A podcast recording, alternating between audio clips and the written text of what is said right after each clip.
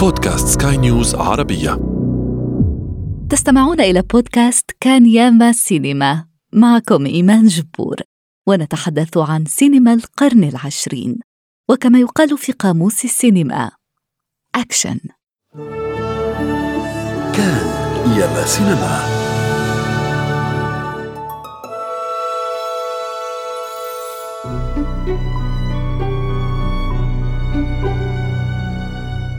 دعاء الكروان. عندما تتحول السطور الأدبية لرائعة طه حسين إلى كتابة سينمائية بعدسة هنري بركات. منايا وديكي بيت المأمور عشان أفرجك على حاجة عمرك ما شفتيها ولا حتشوفيها هي قصة إنسانية مؤثرة من صلب المجتمع المصري في بداية القرن العشرين ومنذ البداية يسير الفيلم في نسق واحد مع أحداث الرواية نحن في بلدة صغيرة في محافظة المنيا المصرية. في هذه البيئة البدوية عاشت آمنة التي تجسدها فاتن حمامة مع شقيقتها هنادي وتلعب دورها زهرة العلا بمعية والدتهما قبل أن ينتقلن مكرهات إلى المدينة. هناك ستشتغل هنادي خادمة لدى مهندس الري ويجسده أحمد مظهر بينما عملت آمنة عند أسرة المأمور. آمنة التي يجري السرد بلسانها. ضيافتنا طولت عند العمدة كل ما كنت أسأل أماي رايحين فين؟ منتظرين إيه؟ ليه بتراقب الطريق؟ كانت تسكت. دايما ساكتة. سكتها كان بيعذب أختي وبيعذبني. الخوف كان مالي قلوبنا. في كل طلعة شمس كنت بسأل روحي يا ترى إيه مخبي لنا اليوم القديم؟ كما في الرواية ظلت أصداء صوت طائر الكروان تتردد بين مشاهد الفيلم وكأنه ظل الشخصيات. كان صوت الكروان حاضرا دوما يشهد على اللحظات المفصلية. عندما تشردت آمنة وهنادي ووالدتهما كان صوت الكروان حاضرا. ولما أسرت هنادي لشقيقتها بأنها وقعت في فخ مهندس الري بعدما أوهمها بأنه يحبها. وحين لقيت هنادي حتفها على يد خالها ونذرت آمنة نفسها للانتقام. هنادي. هنادي.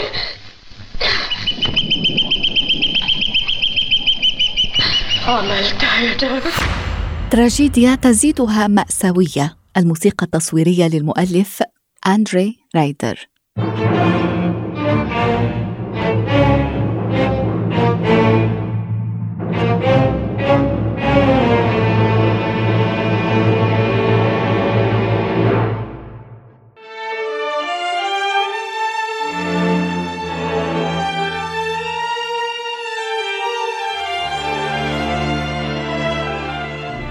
فيلم دعاء الكروان أنتج العام 1959 ويعد واحدا من أفضل ما أبدعته السينما المصرية على مر العصور.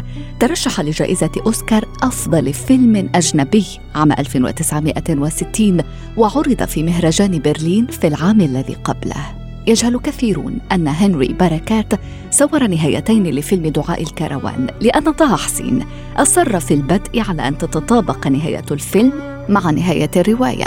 جرى العرض ما قبل الأول بحضور طه حسين وقام هنري بركات بعرض النهايتين. أولى تتزوج فيها آمنة بالمهندس وثانية تراجيدية. هي التي نشاهدها في الفيلم. دي أسعد لحظة في حياتي. إني شايف عينيك الحب. حياتي مش غالية عليكي هي المهر الوحيد. اللي كان ممكن يصالحنا على بعض؟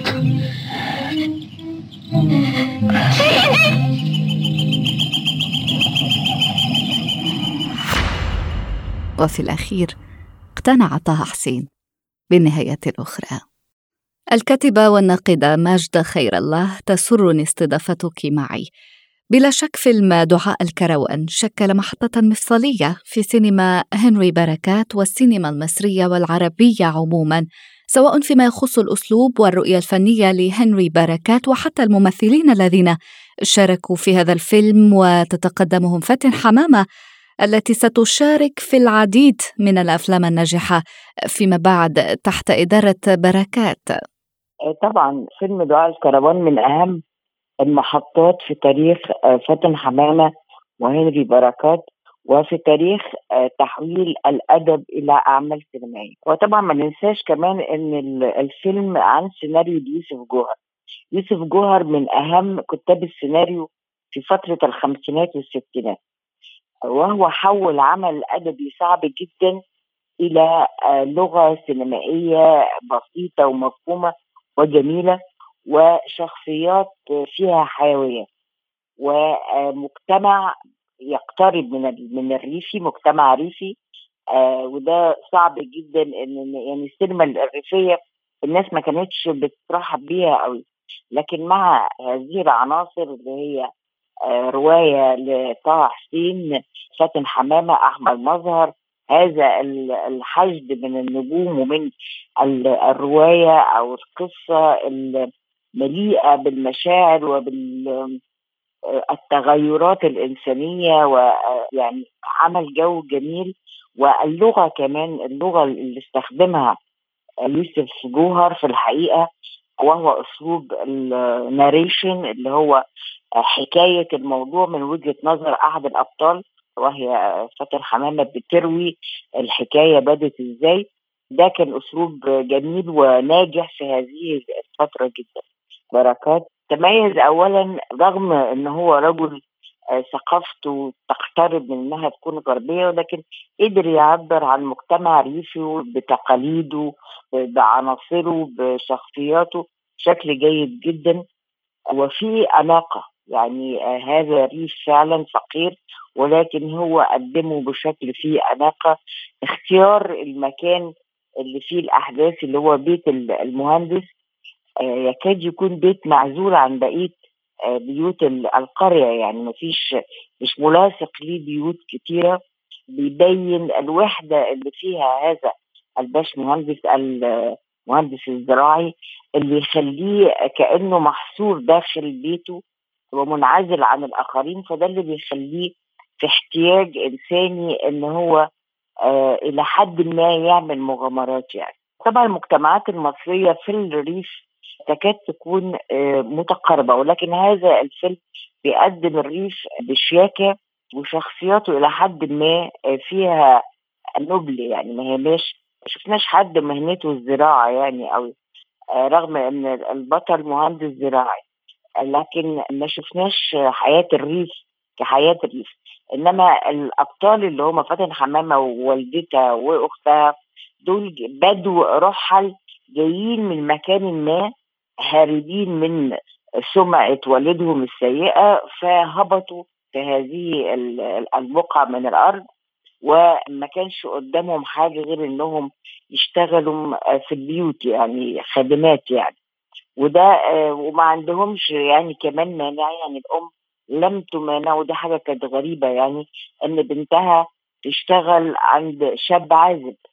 ودي في الحقيقة في الريف وفي المدن حتى مسألة غريبة لحد النهارده.